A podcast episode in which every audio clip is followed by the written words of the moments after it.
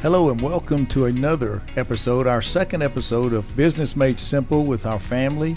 I'm your host, Tim Mansour, and my co host and wife, Crystal Mansour.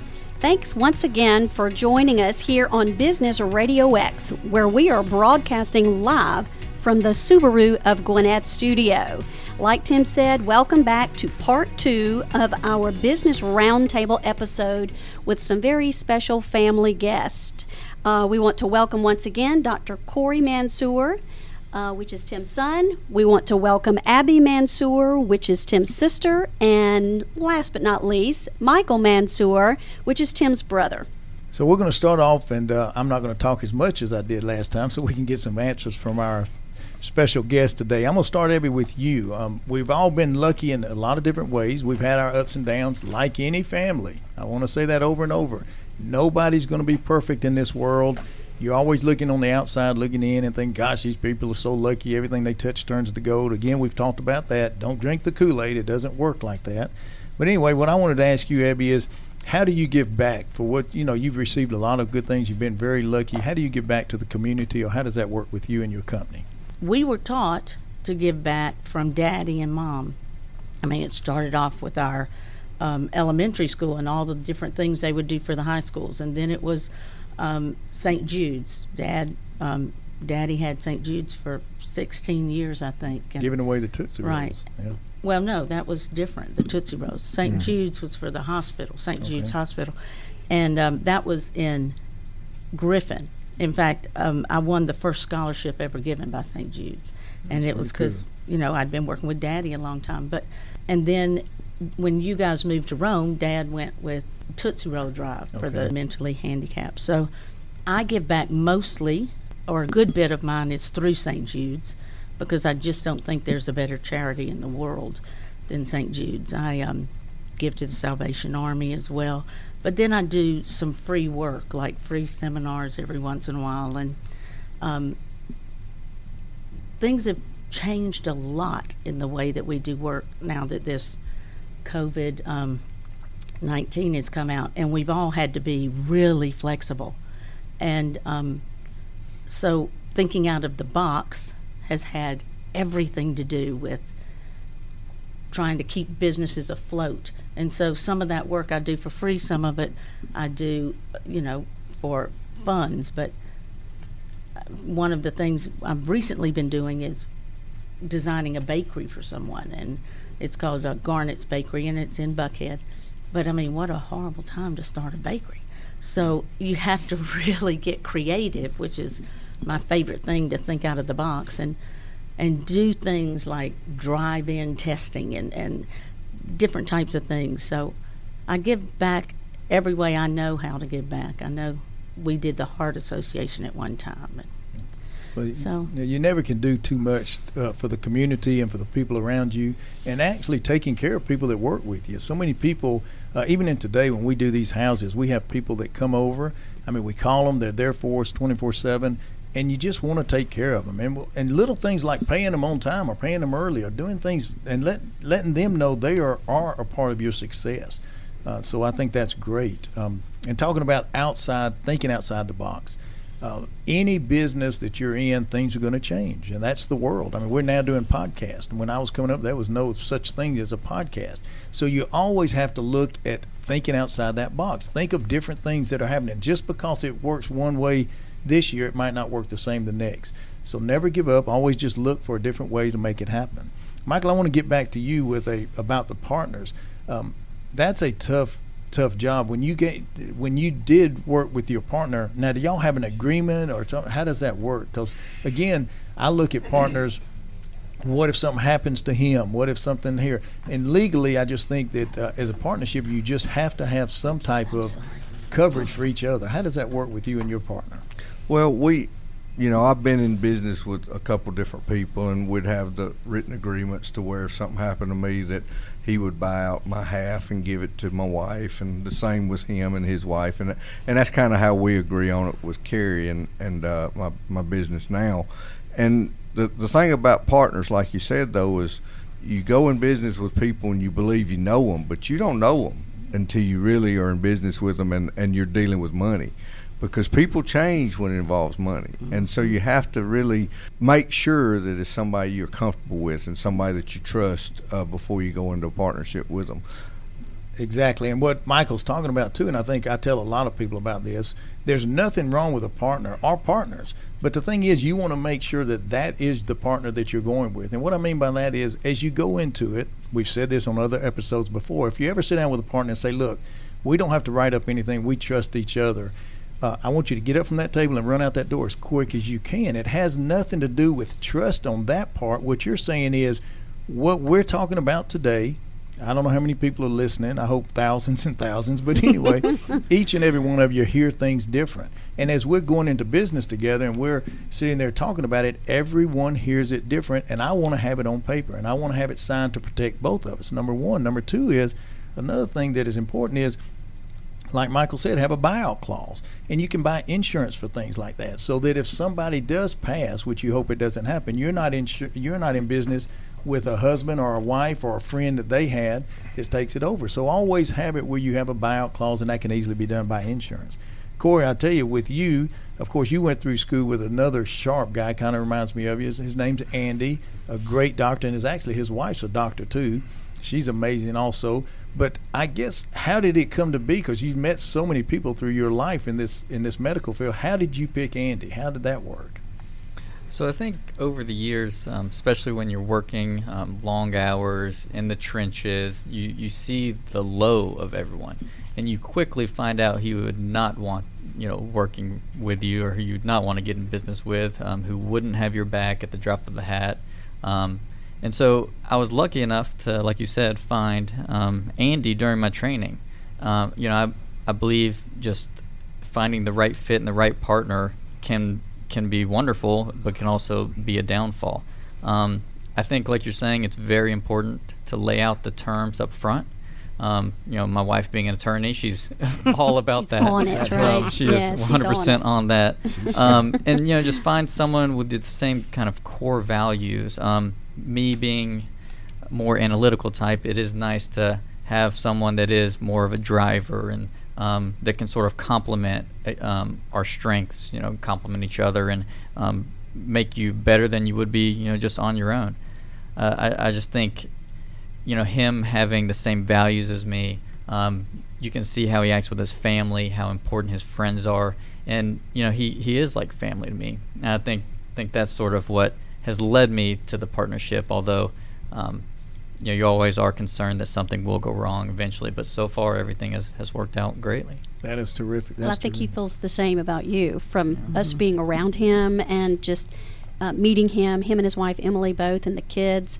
Um, we've seen them several times. It, he seems to feel the exact same way about you. So it's not like a one way street. Right. it's a win win for both of you, just in the friendship field or the medical field, and then now in business. And and I actually did um, while we were in training. I did the anesthesia for Emily um, for her C-section That's at right. the birth of Cody. Um, so that was very very special. And that was his wife. That's yeah. unbelievable. Absolutely. Well, the next thing I wanted to say is uh, we were going to talk a minute about startup cost. That's very important because we had written a book, and Abby was a big part of that, and, and Crystal, of course, of writing our book, Starting Business with Zero. And, uh, you know, a lot of people out there think, well, somebody you know just start a business and uh, they have money or something like that. Most of us that started businesses didn't have a lot. So I guess the question I'd have, and we're going to ask each and every one of you this: in the business that you're in now, what was the startup cost, Michael? And we'll kind of start up with you, which could be as little as none to whatever. But just uh, if somebody wanted to get into the buying the storage bins, do you have to have a lot of money? What is the best way, Michael, for that to happen? I, th- I think it's kind of like gambling because you're buying a unit, betting on it having uh, enough in there to pay for itself. And and and in gambling, what Daddy always told us is you only bet what you can afford to lose. And and I think that is so true in this business because if I go in and I overspend on a unit and I start losing, which is what I've seen a lot of people do, they want to get into it because they watch TV and they oh I want to do this and they come and they just bid it up, bid it up, bid it up. They don't last long. They're gone pretty quick. And and so I'm always looking at the unit as I'm buying it because as you know, like on TV, you get to look. You don't get to go in. You don't get to touch anything, but you get to look and you figure out pretty quickly what will sell and what you can get for it and I try to base it on that. So I've spent five dollars on a unit, and I've spent thousand dollars on you. Uh, you know, so it just mm-hmm. depends on what's in there and what I believe in. There's certain things I look for that I, I don't want to bid on. You know, there's you know if it if it smells like cats, I don't want to deal with it because it's harder to sell. If it smells like cigarette smoke, I don't want to deal with it because it's harder to sell. And so I have to know going in what I can do and what I can't do and what I can get out of it.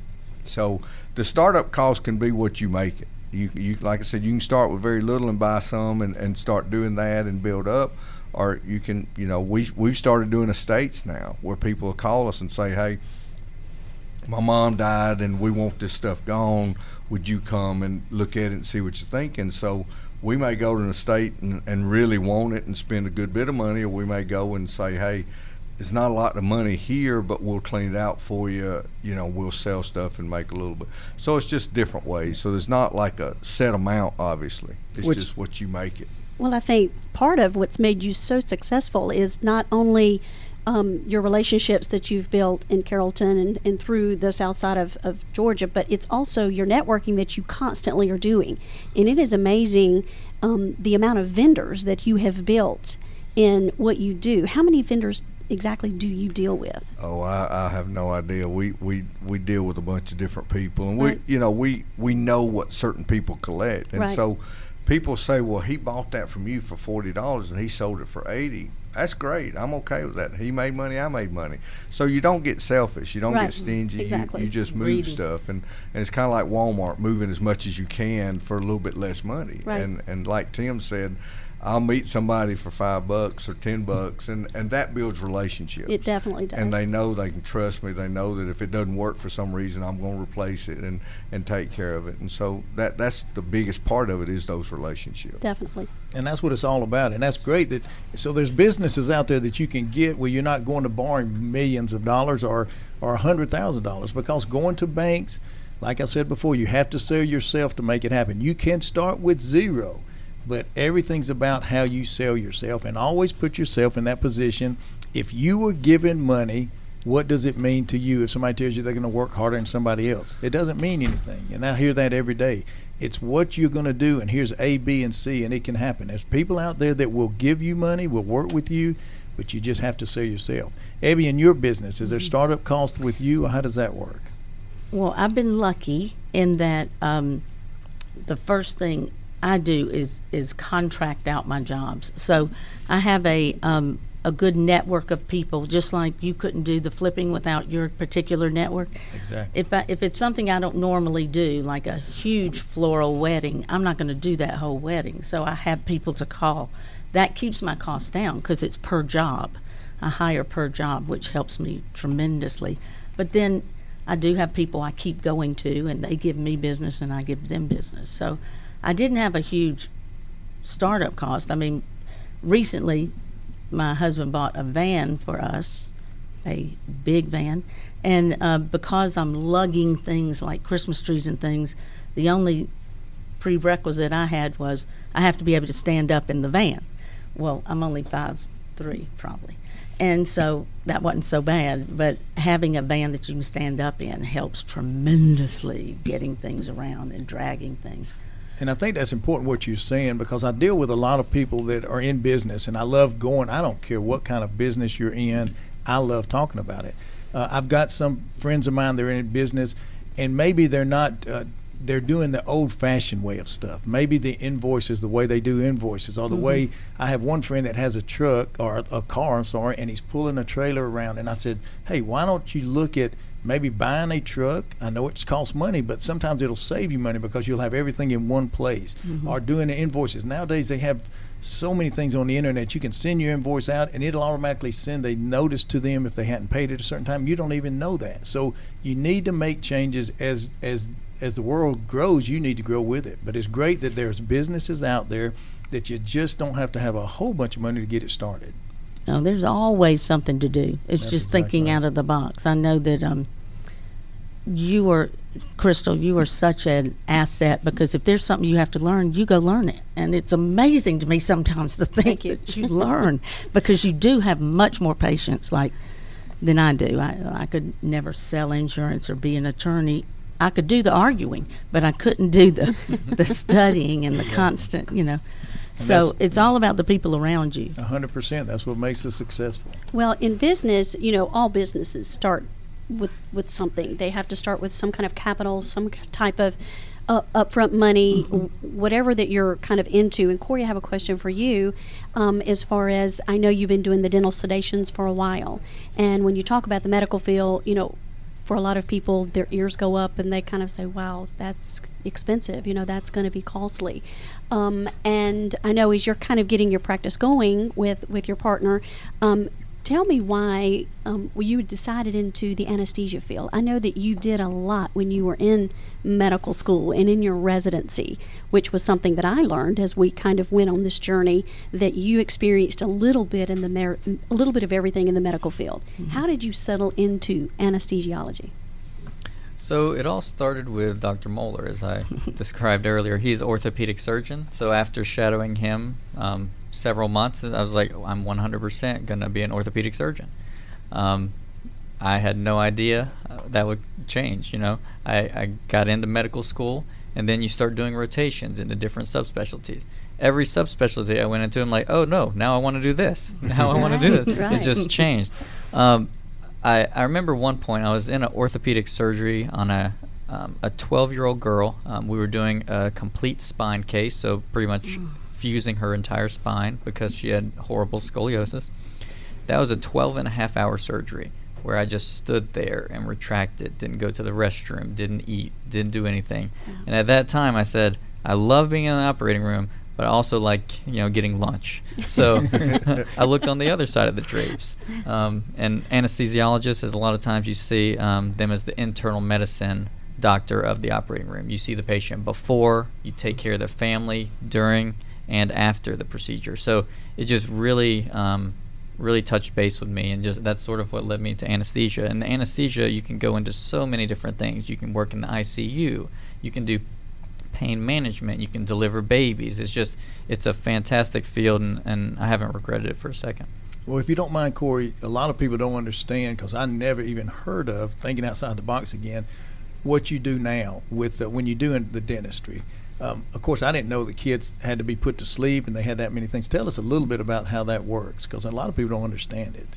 Absolutely. So, there are um, many dentists, um, especially pediatric dentists, throughout the just even just the Metro Atlanta area where we live, and many of these children um, they don't have good dental care. Let's say they have a bottle in their mouth for you know when they're going to sleep, and then just rots their teeth. So many of them need at you know two years of age to three years of age have to have crowns on 10 to 12 teeth um, which is very traumatic. It's a very long procedure and they just wouldn't be able to sit there and let you work on their mouth. I don't know if you've ever tried to get a two-year-old to sit still for 45 minutes. It just doesn't happen. So what we do we go in there and we offer um, anesthesia sedation services for these children.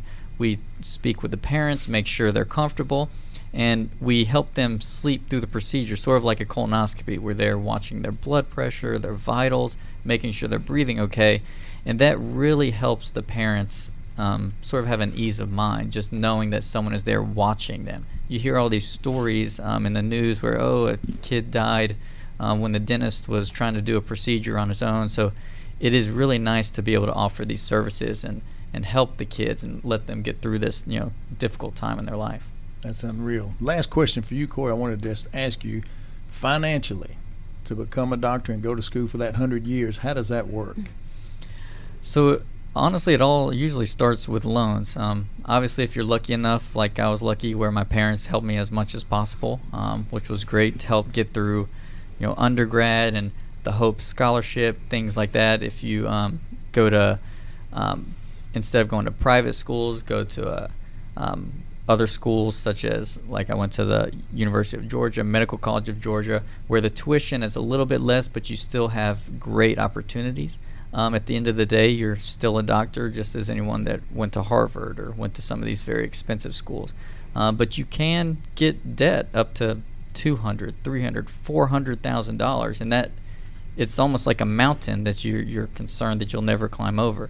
So when you're coming out of school, um, you're wondering, okay, should I just go get a job straight away, or am I able to start my own practice? And you know that that gets um, very difficult decisions to try to start to make.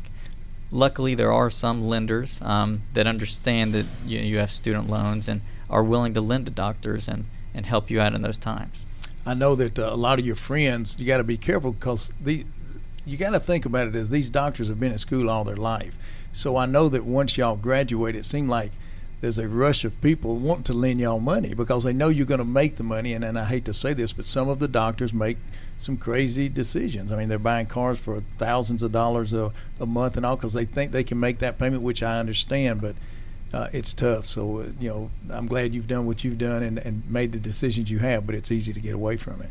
What I'd like to finish with is maybe go down and start with Michael on any suggestions he has to give to that next person that either wants to become a policeman, which I think is very important, and or get into the business of um, you know doing the storage bins. And we'll just kind of go through each one of y'all, and y'all just kind of tell us what y'all feel and want to leave with the people that are listening listening to us today.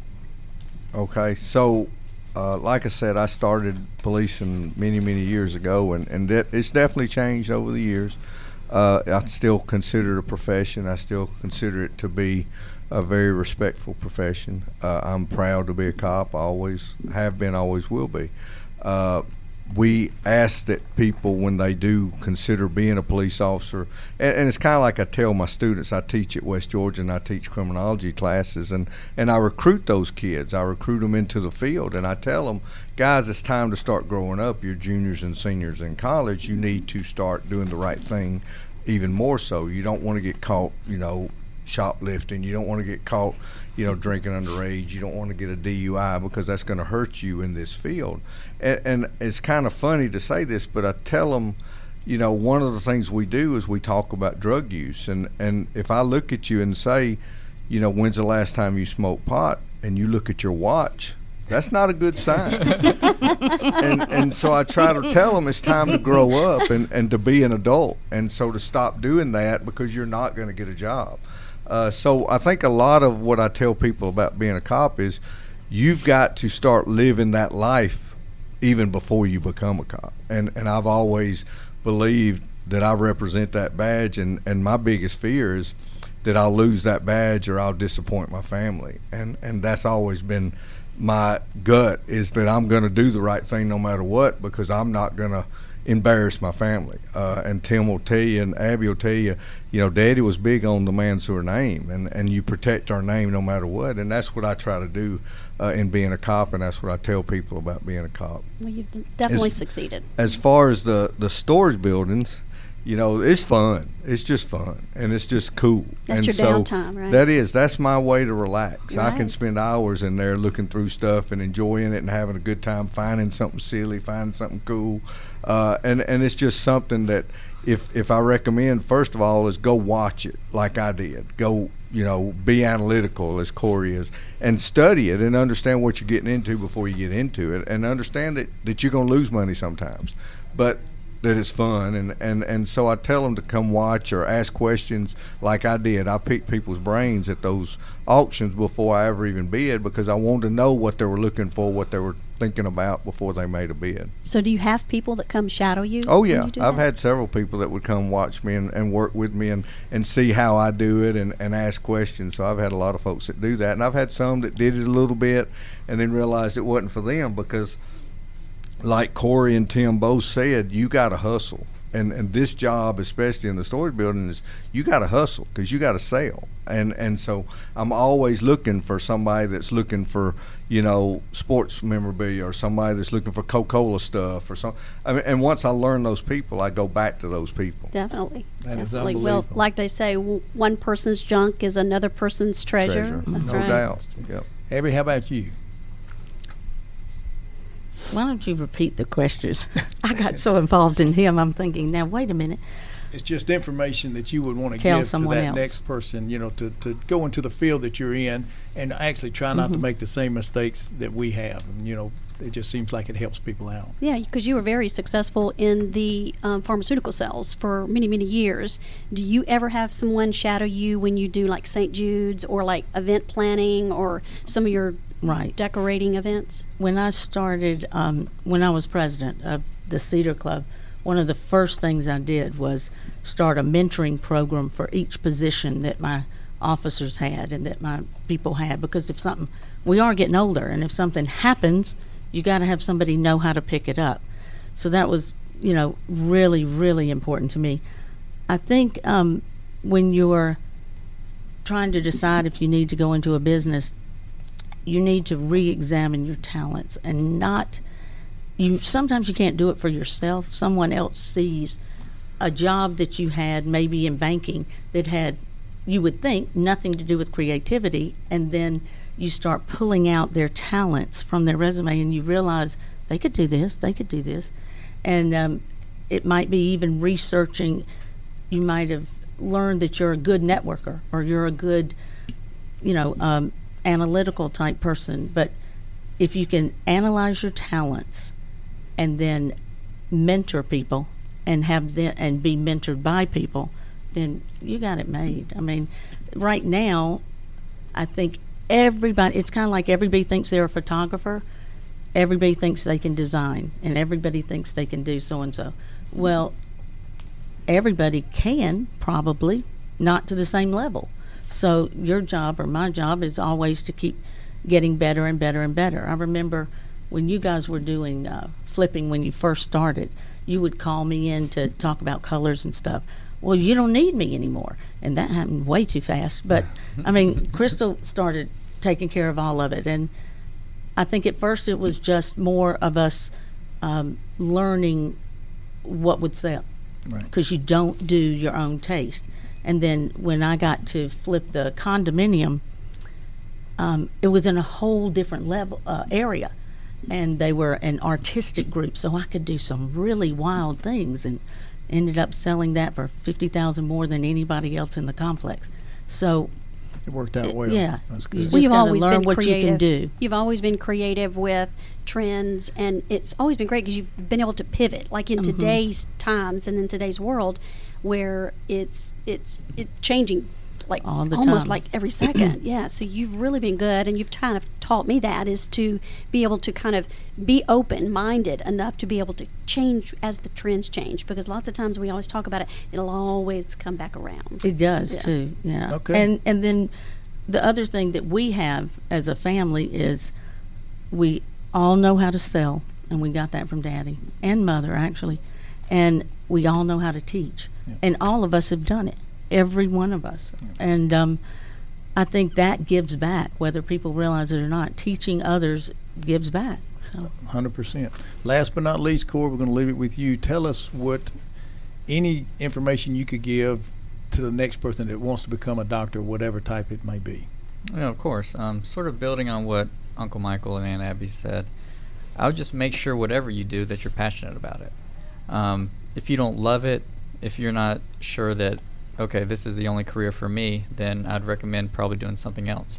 Um, it's a good idea to, like they're saying, shadow, get as much perspective as possible, it, obtain a, as much hands-on experience as you can, and you really get to know, like, will I be happy at the end of the day or not? Because it doesn't matter if you're making millions and millions of dollars, if you're not happy with what you're doing, you know, it just it won't be worth it. So I, I think that's the the biggest thing. That's Can so I true. Add one thing.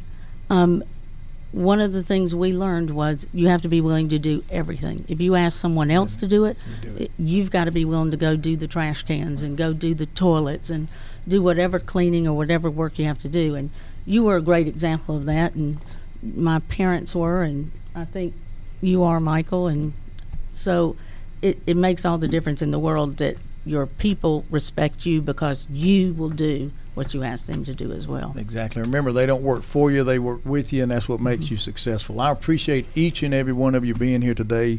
Of course, I love you, your family, and I just think the world of you and just so proud of each and every one of you. And I'm going to let Crystal finish it off. Yes, we hope you enjoyed our part two series of our business roundtable with our special family guest today. Please join us again for the next episode of Business Made Simple. You can also visit our website at www Mansour, that's M A N S O U R, international.com, where you can learn more about us. You can see and learn more about a book. We mentioned that earlier, a book that we wrote. It is not impossible building a business from zero.